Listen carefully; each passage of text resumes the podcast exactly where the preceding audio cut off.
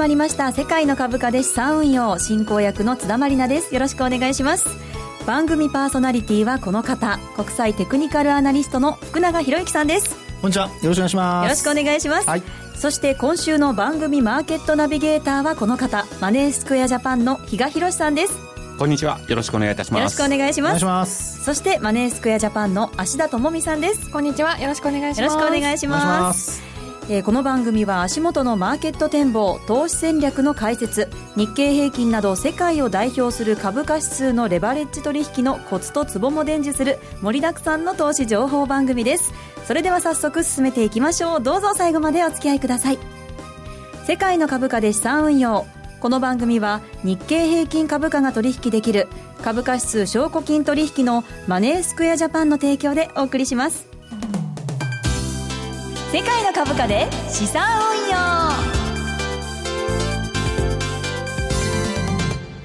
それでは最初のコーナーに行きましょう。題してマーケットの見方。このコーナーでは足元の相場分析今週の展望について解説していきます。それでは日経平均などの指数について芦田さんよろしくお願いします。はい。本日の日経平均は5日続伸となりました。166円96銭高い。1万7234円98銭。日経平均先物日中の終値が150円高い。1万7230円。そして日経225証拠金取引現在レートが1万7197円となりました。はいそれでは足元の相場や今週のマーケットのポイントについて見ていきましょう。比嘉さんよろしくお願いします。はい。まああの先週末がね、ええ、2つの大きなイベントということで、はい、まああのサミットが終わった後どうなるんだというところプラス、まあ、イエレンさんがですね、はい、まあ、ちょっと利上げに関してのコメント討論会での発言っていうのがですね注目されてたわけなんですけれども、まあ、そのサミットいろいろと安倍さん言われてます。まあ、今回ちょっとあの資料を使ってたものもものもですねどうなんだろうと、えー、まあ、明らかにですねその消費増税延期、はい、それをなんとか、まあ、あの表明したいという表れだったのかなという部分はあるんですが、まあ、世界的になぜあの資料なんだというようなところではですねかなり突っ込みを受けたと。感があったようなところもありましたね。で、まあ、その週明けての、まあえー、昨日からのマーケットなんですけど、えー、まあ、比較的その昨日は日米、えー、あ米英ですね、えー、マーケットお休みだったんですけど、はい、日経平均はまあこうじっかりで今日もかなり上げてるというところ、はい、まあ昨日に関してはですねやっぱサミット終わった後どうしても安倍さんとしては下げてほしくないという思いもあったということでですね一部 PKO あの薄商いの中 PKO を入れてあの値段っていうようなところもあるんですが、はい、そういう動きもやっぱり入ってたようですし、まあ、今日なんかはまた結構上げて終えてるなという印象、ねうん、ただこれもですねじゃあ明確になんで今日経買われてるんだろうっていうのがですねピンとこないと。そうですね、うん、で考えたときにやはり明日まあえー、国会の会期末それに合わせてですね、はい、安倍さんが消費増税2年半の延期というのをもう改めて表明する。さらには、まあ、財政出動による期待というような部分がですね作用しているのかなと。で、まあ、安倍さんとしてはですねこのまんま、えー、えー、夏の参議院選挙まあ、あの株価しっかり7月までしっかりなんとか持たせたいというような思惑があるのかなというふうに思うわけなんですが、まあ、これ日本サイドの理由。はい一方で今もうせあの金融市場の目ってやはりアメリカはいつ利上げしてくるんだろうってそっちの方に移ってきてるかなと。い。うようなところもあります、はい、そういう意味ではですね、まあ、ニューヨークダウ今日あの番組ホームページにもチャート、えー、18日移動平均のプラスマイナス3%見せてあの資料を載っけてるんですけど、はい、割とまあ、えー、移動平均のちょっと上というところかなりしっかりしているようには見えるんですがまあまあそうは言ってもまだレンジかなというような感じ、で6月の利上げ確率えー、これを見ててもですねあまり今そんなに6月は盛り上がっていないなという印象。でただそうなってきたときに、まあ、アメリカ利上げするということになるとニューヨークダウってこれまでの流れだとちょっとその株価は嫌気して下げてた、はい、でさらに利上げってことになると今度別の部分でいくとえー、新興国市場に与える影響っていうのがやっぱり注目されると。特段、はい、特にやはりあの中国ですよね。もう世界の新興国の代表といえば中国、はい、で今日なんか中国はかなり株価上げて終えてるんですけれども、はい、とはいえですねまあえー、チャートを見ていただくとですね一気に下げてきてどちらかというとその後定位安定かな横ばいかなと。でこれでまたアメリカが利上げということになってくるとじゃあこの中国がまたこの株価どうなるんだろうと。いうようなですねそういったまあ不安材料がなくはないなと。でまあ、えー、特に今週金曜日雇用統計とか控えてますんで、はい、まあそうした時にまた強い数字が出れば、はい、6月にも利上げにとかっていうようなですね、そういう流れにもなってこないとも限らないので、はい、まあそういう意味ではですね、まあ日本の株価、まあ安倍さんとしては参院選までなんとか持っていきたいという思惑が、果たして実現できるのかどうなのか、かなりその辺はですね、ちょっとやっぱ警戒すべきところ、なんか今ちょっと楽観ムードが漂ってる感じがするので、はい、ちょっとその辺気がかりかな というところ。で、あと日経225の証拠金取引の冷やしのチャートも一応載っけたんですけど、はい、25日のプラスマイナス5%のプラス5%が大体1万7367円、はい、っていうところをすると、まあ現物からもあとちょっとというところ、まあここで一旦ですね、また頭を抑えられて、調整に入っていくのかどうかっていうところが、まあ、ちょっと今後のですね相場の、えー、読みどころなのかなというふうには思うんですが、まあ、そのあたりは、はい、専門家の福永さんが。福永さん、日経平均1万7000円台に、専門家の方に聞きたいんですけど、はいはい、1万7000円回復しているにもかかわらず、ええ、売買代金なんかはね、そうですね、しばらく2兆円割れていて、はい、今日は回復はしているんですけれども、これはどうなんですかね、戻って来るんですか、このそこがね、えー、あのー、今日はですね、えー、売買高で27億、それから売買高で2兆8000億円ですかね、はい、あの結構、あの商い膨らんでるんですよ、うん、でその背景はですね、あの MSCI という、まあ、あの世界的なインデックスがありまして、はいえー、これはあの日経平均株価みたいな株価指数なんですけどね、えー、その銘柄入れ替えだとか、あと、ちょっとマザーズ市場でも個別株であの引けにかけて大きく買われたりだとかしてまして、あの意外とそういう指数の入れ替えだとか、あるいはひょっとするとポートフォリオの入れ替えだとか、そういう月末ということもあって、えー、そういったものがちょっとかさんでですね、はい、えー、まあ、底上げしてるっていう感は否めないですね。なので、比嘉さんがおっしゃったような、あまあ、今後の展開、本当に信じていいのかどうかっていうのは、やっぱり6月に入ってからの動向をちゃんと見極める必要があるのかなっていうふうには思いますよね。で、あと、売買代金、まあ、今の話の補足ですけど、例えば、あの、8営業日連続で売買代金がこれ2兆円に届いてなかったんですね。そうですね。えー、で、これはなんと1年9か月ぶり。はい、昨日までですけどね。えそれからあと、あの、先ほど芦田さんが5日続伸っていう話をしてくれましたけども、はい、これも実は今年初、日経平均株価。なので、あの、楽観ムードが漂うっていう背景には、そうしたちょっとこう、違う、これまでの流れがちょっと変わってきたっていうような、はいまあ、そういうのを多分肌感覚で感じている部分っていうのはあるんじゃないかと思いますよね。はい、で、あと、あの、まあ、先ほど株価の下支えっていう話があったときに、昨日はね、確かに上がっているのに、新型の ETF を12億円買い入れたりだとか、えー、あとそれからリートっていうあの、株価、えー、っと、不動産の投資信託ですね、はい、えー、一旦ありますが、これも昨日12億円買ったりだとか、うん、結構ですから、やっぱり下支えをやってる部分があって、まあ、それに加えて、プラスアルファ、今日なんかはですね、えー、為替、あの、ドル円が111円の35銭ぐらいまで。そうですね。ね、いってるんですけどね。ですから、まあそういったところもあって、株価は上昇。で、あともう一つ、あの、ごめんなさい、あの、補足させていただきますと、上海なんですけど、ええ、これもですね、実は、あの、売買代金、これあの、大体ですね、1500億元っていうのが、あの、目安とされてる水準なんですね。はい、で、あの、東証ですと大体2兆円っていうのが目安とされてるんですけど、はい、それをですね、なんと昨日で、まあ今日まだ私かか、えー、ちょっと確認してないんですけど、はい、15日連続で下回ってるんですよ。へね。すごいですよね。そんなにそんなに長く下回ってるんですね。で、あと、えっと、まあ、えっと、去年、えー、ごめんなさい、2014年の、あの、昨日はですね、2014年の10月27日以来の、なんとやっと、えー、約1年7か月ぶりの低水準。はい。というのが昨日でして、ええ、今日反発しているっていうのも、その商いを伴って上昇しているのであれば、まあ、基本的にその株価の、まあ、中国の上海総合指数になりますけど、はい、あの下支えなり上昇に、まあ、あ少しこう全体がリスクオンっていうような流れになって、買い物が入ってきているっていうふうに考えられるかもしれないと。ただ、月末の、いわゆる、その、まあ、値を上げたいという人たちが、ちょっと思惑的に買ってるとすると、うん。はい、あのね、えー、ストンということもあり得るので、えー、まあ、そこはやはり比嘉さんのお話になったように、まあ、ちょっとやっぱり警戒はね、しておく必要があるのかなというふうには思いますね。はい、私なんかこう、個人投資家は今みたいな相場って、上を向いてはいるんですけど、なんとなく手を出しにくいなっていうふうに思うんですけど、はいでもあれですよ、あの乗るときには、あの、すぐに乗らないと、はいいわゆる高値掴みっていうことになってしまうので。怖い。遅れるとっていうことですね。そういうことです、そういうことです。えー、ですからね、警戒は、僕はよく言うんですけど、えー、はしご、あ、はしごじゃない、橋はですね、石橋は叩くんですけど、はい、渡らないとダメなんですよ。叩きながら渡る。ちょっと壊れるのは怖いです。芦田さんすごい発想しますね。すごい遅れちゃいますね。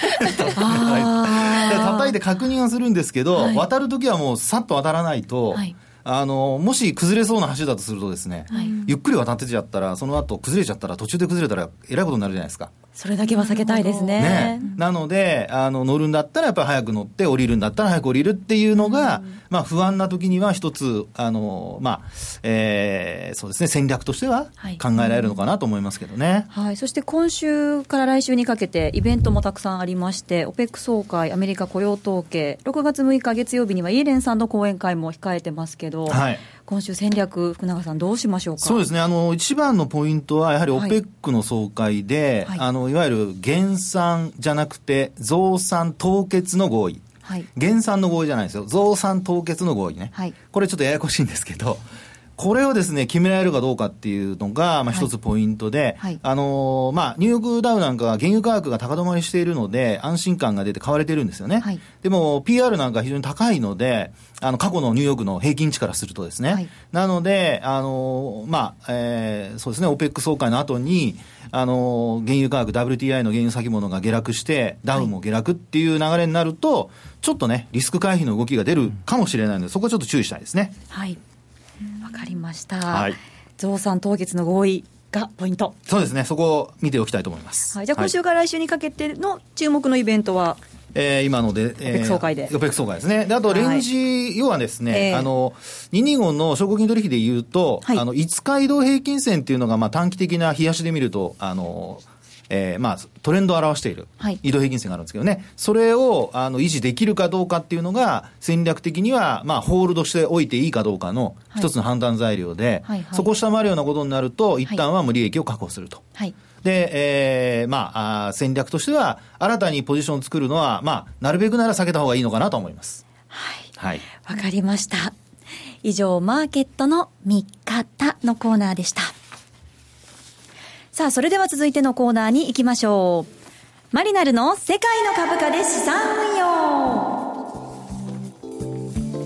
このコーナーでは日経225証拠金取引マスターを目指して基礎から実践までテクニックを学んでいきます。今日のテーマはトラリピの賢い活用法前編と題してお送りします。先週の放送ではトレンド相場とレンジ相場を取り上げましたがその中でレンジ相場の期間取引しないのはもったいない。そんな人にはトラリピという方法が有効とご紹介しました。そこで2週にわたってトラリピの賢い活用法についてじっくりと教えていただきます。それでは比嘉さん今日のポイントを教えてください。はいもうほとんどですね。今日、はい、今週と来週でまとめというようなところになるので、はい、もう津田さんにいろいろ質問していきながらですねもうここまでの、えー、部分をですね理解できているのかそこを確認できればというふうに思います。テストですね、はい、リスナーの皆さんも一緒にやってみてください、もうトラリピトラップリピートイフダンの略称なんですけども、はいこの中のまずはイフダンっていうところありますよね。イフダン注文、はい、はい、これどういうことだったでしょうか？イフダン注文は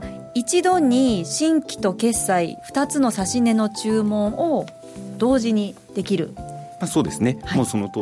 り。でそれが繰り返し行われればリピートイフダン、はい、で日経225証拠金取引もやはりこれ現物と違って24時間ほとんどもうほぼ24時間動いてるというところ、はい、ただそれをずっと津田さんチャートと向き合っててねっていうのは酷な話なので、まあ、ある程度決まったレンジ相場になってる時に、まあ、例えば1万6500円で買って1万7000円で売るというのを入れて繰り返しその間で値動きがあればですねまあ、あの寝ててもその部分でですねちゃんと、えー、新規決済新規決済という部分がですね、まあ、あの自動的に動いてくれると、はい、まあ、そういう意味ではですね、まあ、皆さん忙しいでしょうから相場を見る余裕がない場合でもですね取引機会を逃さない。さらには、まあ、一度注文出しておけば何度でもその成立が狙えるという部分では手間が省けますねというのが、はい、まあ、イフダン注文、はい、今みたいなレンジ相場でも取引できますもんね。そうなんですね。でもう一つじゃあ質問いきます、はい、トラップトレードって何だったでしょう？トラップトレードはあれですね。一度にまとめて買わずに分けて買う。まあ、トラップっていう言葉がですね、罠っていう意味なので、はい、そうなんですね。あの分けてというかあの相場の動きをちょっと言い方難しくすると点ではなくてもうある一定のポイントではなくて、はい、もう少し面で捉えましょうとい。うようなところになるかと思います。ですので、まあ、注文を複数に分けてリスクを分散させる平均化させるという部分もありますし、はい、まあ、そういう意味で複数の指値注文を一度にまとめて発注するということではですね、まあ、手間をやはりこれも軽減できるとい。う、はい、で結局ですねリピートイフダン複数仕掛けたもの。はい、これがトラップリピートイフなんですよと。いうのをですね、はい、まずはご理解いただいて、はい、次回もう最後締めの締めということで総推移とかですね、ちょっとまた違った部分の見方をご説明した後で、もうこの部分に関しては卒業かなより実践的なですね、はい、もう先週からすごかったですもんね勢いがですね っていう部分にですねつなげていければいいかなというふうに思ってます。はい、ありがとうございます。しっかり勉強して、私も実際の取引に役立てていきたいと思います。さて、このコーナーは先週から2本立てになっています。後半では福永さんによる日経225証拠金取引実践で使えるテクニカル講座をお送りするんですけれども、ここでリスナーの方からメッセージをいただいています。えー、こんにちは。以前福永さんが引いておられた日経平均の冷やしのトレンドラインに沿って上昇していますが、このトレンドラインの引き方について教えてください。3点を結ばないとトレンドラインとしては無効という専門家もおられるようですが、福永さんは2点だけ結べてもトレンドラインとして有効とされるのでしょうかと。い。うことなんですが、はい、いかがでしょう？そうですね、はい、まあ今日のテーマ、ね、トレンドラインで、これ、僕があの自分で出したちあの質問じゃないですからね。あの 本当本当にね、空気を読んでいただいたメッセージで、このリスナーの方、いや福永さんの自作自演じゃないかなと。違う違う、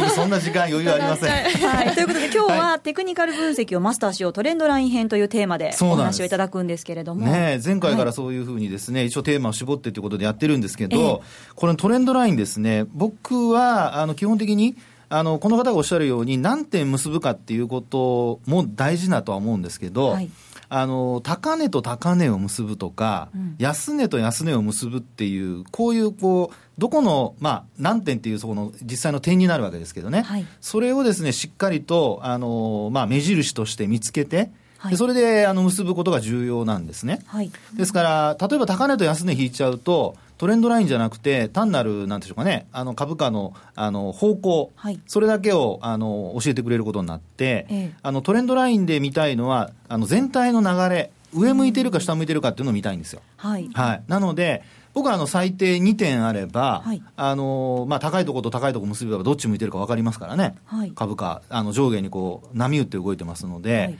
まあ、そういう意味ではあの基本的にあの2本結べば僕は大丈夫かなというふうに思ってます、はい、え番組ホームページ、資料がね、上がってるんですけれども。そうですよね、でここをですねちょっと、あのご覧いただくとですね、あの12月ですね、昨年の12月なんですけど、あのこちらはあの ECB のあのまあ、ドラギ総裁がですね追加緩和やるやると言って、本当にやったところなんですが、はいそこの高値から2月の12日までの安値を引くと、あの価格は上下にしてあの動いてますけど、はい、こう下向いてるのは分かりますよね。ええ、でこういうのがあの普通に、まあ、トレンドラインをあのなんていうかねあの単純に株価の方向だけ見るために引いたものですね。はい、でそこを起点として今度は2月12日の安値とあとそれから4月の安値がありますよね。えっと、4月の7日の安値ですかね。はい、で、これ面白いのが、現物株は8日安値なんですよ。はいはいはい、ところが、この、今見てるのは225の証拠金取引なんですけど、はい、これはね、7日が安値なんですよ。えー、先取り？そう。先取りなんですよ、これやっぱり夜間の取引があったりだとか、動いているので、その分をですねこれ、1日早く教えてくれてるんだと思うんですね。はい、で、これ結ぶと、あのサポートラインになって上向きになってますし、あとそれから今度、高値の方ですね、えー、今度見ていただくと、と、今度5月の、あ、失礼、3月の14日、はい、それからあと4月の22日、この両方も、あの、まあ、ヒゲも含めて高値と高値を結ぶと、右肩上がりになっていると。ええ、なので、株価的にはこれ、右肩上がりですよね。はい、で、前回今度小さな、あの、おまあ、レンジ相場になってるって話もしたんですけど、はい、これもですね、えっと、5月の10、10日かな、はいえー、あ、ごめんなさい、18日ですね。5月の18日から、あと、えっと、先週の24日まで。はい、でこの期間の上限のレンジを実は先週の木曜日25日の日に抜いて、ええ、で、株価はまあ今に至ると。うん、ですから、トレンドラインを引いておくと、あの、レンジブレイクっていう、ブレイクアウトっていうのが分かるので。そうですね。それが抵抗線になったり、はい、そうです。ね、視線になったりしますからね。そうなんですよね。ですからそこを一気に抜けてきたっていうのは、これはもう夜間の間であるとか、朝の間で分かるので、はい、ぜひですね、このあたりもしっかりこう、もう単純な線と思われるかもしれないんですが、はい、それを抜けるかどうかで、だいぶ景色が変わってきますので。そうですね。今みたいなレンジ相場では特にしっかりトレンドラインも引いておきたいですね。そうですね。うん、ぜひ皆さんも試していただきたいと思います。はい、はい、今日もたくさん勉強しました。さて番組ではリスナーの皆様からの質問を募集しています。番組ホームページの質問大募集という記事のコメント欄からどしどしお寄せください。以上、マリナルの世界の株価で資産運用のコーナーでした。M2J information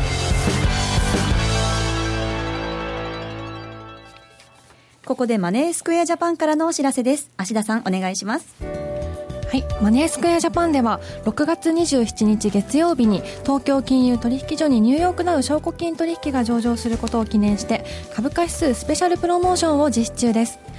まずイベント第1弾として6月11日土曜日に東京の日本橋三井ホールでニューヨークダウ証拠金取引スタート記念セミナーを開催します前半では基礎から学ぶ株価指数 CFD と題して株価指数 CFD の魅力はもちろん取引の仕組みや指数の特徴などを分かりやすく解説します。他にも現役ファンドマネージャー西山幸四郎さんによる2016年後半の相場見通しの解説やマネースクエアジャパンシニアコンサルタント比嘉宏とのスペシャルディスカッションなどプレミアム感満載のセミナーです。締め切りまであと1週間切りましたのでお早めにお申し込みください。お待ちしております。はい締め切りまであと1週間。ぜひお早めにお待ちしております、えー、世界の株価で資産運用番組ウェブサイトのバナーからお申し込みいただけますので皆様ぜひご参加ください。芦田さんありがとうございました。ここでお知らせです。6月27日から東京金融取引所がニューヨークダウ証拠金取引の取り扱いを始めます。マネースクエアジャパンは日経225やニューヨークダウをはじめとした株価指数による資産運用の魅力を伝えるセミナーや実践に役立つ情報を発信し多方面からサポートします。運用初心者から経験者まで幅広い投資家の株価指数での資産運用を応援する M2J 株価指数スペシャルプロモーション。詳しくはマーケットプレス番組ウェブサイトにある M2J 株価指数スペシャルプロモーションのバナーから特設ページをご覧ください。当社の取扱い商品は投資元本以上の損失が生じる恐れがあります。契約締結前交付書面をよくご理解された上でお取引ください。金融商品取引業関東財務局長金賞第2797号株式会社マネースクエアジャパン。以上 M2J インフォのコーナーでした。福永博之のマーケットトピック。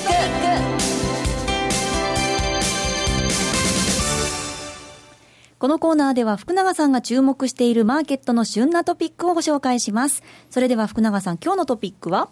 はい。えー、日経225証拠金取引の日中の値動きということで、はい。えー、先ほどもあの4月の安値、現物と、それから225証拠金取引、安値の日が違うっていう話しましたよね。はい。で、同じように、今日もちょっと5分足、日中の値動きの中でも5分足をちょっと使ってですね、はい、あの、いかにその225の証拠金取引、こちらを見ていると、はい、まあ皆さんの投資に役立つか、あるいは、あの、売買にもですね、ぜひ役立ててほしいということで、ちょっとお話をしたいと思うんですね。はい。はい。で、まあ、お手元にない方は、あの、画面ですかね、ウェブの画面に確か、はい、番組ホームページに資料が上がっています。はい。でですね、はい、あの、一つ、やっぱり取引の開始時間っていうのが、はい、現物は9時なんですけど、はい、あの、225の証拠金取引ってそれよりも早いんですよね。ええ、で、あの、もっと早いのは実は為替。で、あの、7時頃からですね、あの、まあ、ウェリントンだとかがあるので、まあ、そのあたりから取引実際始まるんですけど、はい、で、あの、まあ、あ本格的に始まるのは、まあ、大体そのぐらいの時間なんですけど、それよりも大体1時間ちょっと遅れて、225の、あの、証拠金取引のスタートになると。で、今日ですね、多分、その、為替を見ていらっしゃった方だとか、あの、お分かりだと思うんですけど、午前中、日経平均株価の取引開始早々結構下がったんですよね。そうなんですよね。ねうん、はい。ね。で、その動きを見てらっしゃった方はよくお分かりだと思うんですけど、はい、実は、あの、証拠金の取引の、まあ、実際にその、現物取引が始まる前の値動きを見ても、もう下降トレンドになってて、5分足見てるとどんどんどんどん下落してるっていうような、そんな状況だったんですね。はい、で、あの、現物の取引が始まると、えっと、1万6984円ですかね。はい、まあ、そのぐらいの値が取引開始、現物の取引が始まったところでの安値になって、うん、その後はですね、ここでがポイントなんですけど、はい、その現物の取引始まる前の高値安値っていうのがあるんですけど、高値がですね、えー、その取引開始10分後ぐらいに、はいあの、まあ、要は抜いたんですよ。うん、で、そこから、あの、価格の上昇っていうのは加速したんですね。はい。ですので、さっきもほら、ブレイクアウトの話したじゃないですか。ええ、あの、例えば、こんなふうに5分足見たときに、以前の、例えば取引開始前、現物の取引開始前に、えー、高値をつけてたと。でそこから、あの、取引開始から下落して、で、取引が始まってから少しこう、リバウンドで戻ってきた。はい、でその時に、今お話した取引、現物の取引開始前の高値を抜いたと。はいで、これは実際にあの、現物だけ見てると、安値は見えるんですけど、ええ、その前につけた高値がわからないので、うん、ブレイクアウトのタイミングって読めないんですよ。はい。ところがですね、この225の証拠金取引を見てると、はい、実際に現物が始まる前に取引されていた値段の高値っていうのがわかるから、はい、そこをですね、抜いたっていうところで、うんうん、あの、ぜひ本当にあの、これ見ていただくとわかるんですけど、5分足で見ると、はい、ちょうどその前の高値を抜いたところから、あの、大陽線が立ってですね、で、一気にこう、まあ、あ水準が切り上がって、その後もみ合いで、で、また高値を抜いて一気にまた価格が上昇すると。はいなので、意外とそういうふうにブレイクアウトのところが見えてくると、あの、さっきの、えー、イフダーンじゃないですけども、はい、レンジ相場じゃない時でも、基本的にあの、ブレイクアウトだけを狙って取引するとかね。そうですね。目安になりますよね、はい、そうなんですね。相対的に比較できるというかそうですそうです。9時前とはい。後でね、うん、で9時前取引が始まってからどこを抜けたら価格が上昇しそうだとか、はい、あるいは抜いた後にそこを下回らなければサポートになりそうだとか、はい、まあ、ちょっと短期的な話になりますけどもそういったところで日中の値動き今日は高そうかな安そうかなっていうのが分かると、はい、そういうのをですねあの今後津田さんにもちょっとしっかりえー、見ていただいて、はい、で、あの、今日はまあ短期売買する必要はないんですけど、はい、あの、買いから入ろうかな、売りから入ろうかなっていうのの参考にしていただけるといいかなと思いますね。はい、はい、ありがとうございます。以上、福永博之のマーケットトピックのコーナーでした。さあ、お送りしてきました世界の株価で資産運用お別れの時間が近づいてきました。えー、この番組では皆さんからのご質問募集しています。番組ホームページにどしどしご応募ください。そして先週お知らせしたプレゼントもまだまだ応募受付しています。プレゼントは2つあります。1つ目はユーストリーム配信日限定プレゼント。番組特製500円分のクオカードです。2つ目が福永さんの直筆サイン入り。ど素人が読める株価チャートの本。えー、それぞれ、えー、応募方法は番組のホームページご覧ください。ありがとうございます、はい、でユーストのプレゼントの応募にはキーワードが必要ですので先週の放送も番組ホームページから合わせてぜひチェックしてください。はい。この本ね私も読みながらいつも勉強してます。ありがとうございます。トレンドラインの引き方とかもっと詳しく書いてありますので。はい、はい、ぜひぜひチェックしてください、はいね、それではまた来週火曜日の午後4時30分にお会いしましょう。世界の株価で資産運用この番組は日経平均株価が取引できる株価指数証拠金取引のマネースクエアジャパンの提供でお送りしました。